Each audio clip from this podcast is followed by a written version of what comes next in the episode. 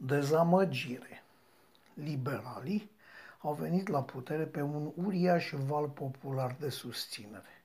Să recunoaștem că toți am avut alte așteptări de la PNL decât de la PSD-ul țații Veorichi. Și până la un punct, lucrurile chiar sunt astfel, măcar dacă vreți și faptul că Orban vorbește liber. Prost, dar liber.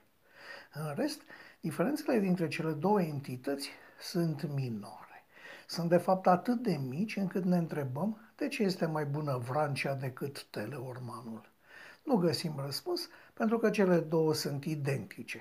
Am convingerea că în cele două județe sunt mulți oameni de calitate, dar am și convingerea că aceștia nu le sunt neamuri politicienilor ajunși cu schimbul la putere.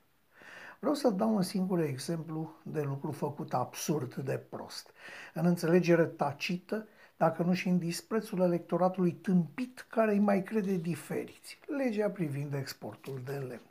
Ei bine, această hârtie igienică numită lege prevede în mare că se interzice exportul de lemn neprelucrat în exteriorul Uniunii Europene. Bună treabă, nu? Adică mafia politico-economică a lemnului nu are deja firme în Bulgaria sau Aiurea care importă lemnul de aici și îl trimit nestingheritor oriunde în lume. Adică Austria, cea stăpâne pe pădurile și lemnul României, nu e membră Uniunea Europeană? Ce se întâmplă dacă lemnul era declarat resursă energetică și se interzicea exportarea lui altfel decât prelucrat cel puțin în proporție de 90%, adică mobilă demontată tip Ikea. De ce așa cum bine au, au, au făcut scoțând armata și jandarmii pe străzi pentru respectarea carantinei, nu procedează și cu pădurile trimițând forța de intervenție a statului în zonele periclitate? De ce nu spune nimeni că șefii de ocol silvic Horji este doar un exemplu, ca și un tabugan mai de mult de altfel, își permite investiția uriașă de a deveni deputat sau senatori.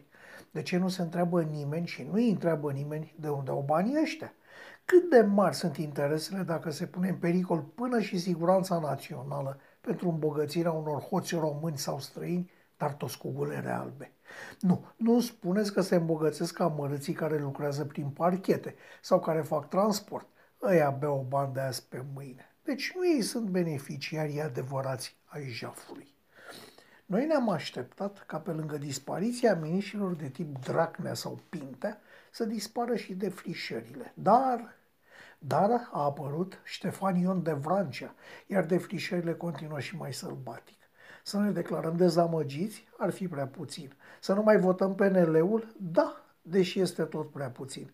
Pe cine să votăm? Pe cine să aducem la putere dacă stânga și dreapta se dovedesc de fapt identice? Din această dilemă, omul de pe stradă nu poate ieși. Încă